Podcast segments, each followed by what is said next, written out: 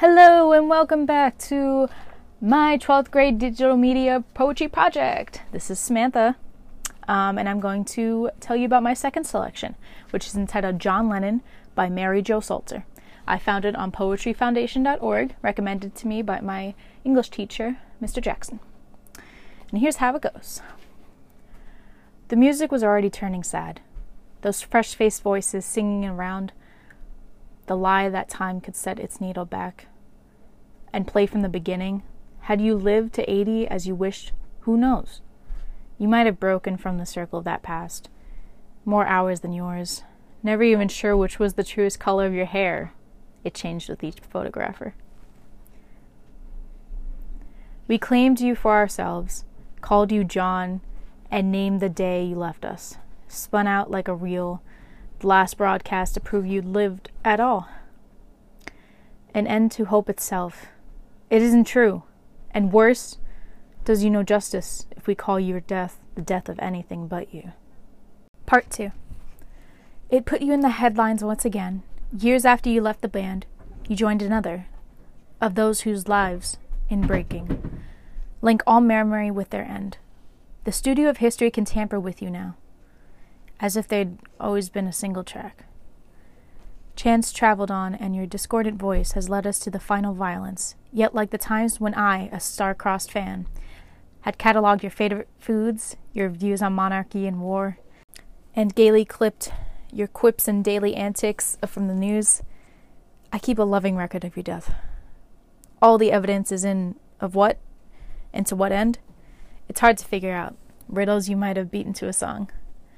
A younger face of yours, a cover shot, peered from all the newsstands, as if proof of some noteworthy thing you'd newly done. Wow. I really love this poem. Um, I, I mean, I, it might seem a little confusing, but it's basically about the life and death of famous singer John Lennon. He was uh, the, one of the lead singers of the Beatles, a very, very well known band. Um, and this is spoken through the eyes of one of his fans. This poet reminisces about how well known John Lennon was to the world and how devastated the world was when he was killed. Though he passed on, his fans always still keep his spirit in their hearts. They think fondly of how they read about him in all the magazines, always keeping up to date with the latest gossip involving him, and how to this day they still have proof of his existence. And I feel as though they try to hold on to it because they want to teach future generations of his rebellious behavior and bravery towards starting a new form of life. He introduced a new way of music, a new way of living. And it was kind of beautiful, honestly. I personally chose this poem because I am also a star-crossed fan of John Lennon and his work with the Beatles. The Beatles were first introduced to me at a very young age by my father. We used to play their music all the time, Yellow Submarine, all together now. We used to joke around. It was just, it was honestly really fun. Um, and it really warms my heart whenever I hear some of their music. It inspires me to keep going. It motivates me to keep doing what I'm doing and to be unique you know even after that was probably 18 years ago and i still jam out to their music today. And i remember all the words and i try to remember every single song. Um, and whenever i feel alone or excluded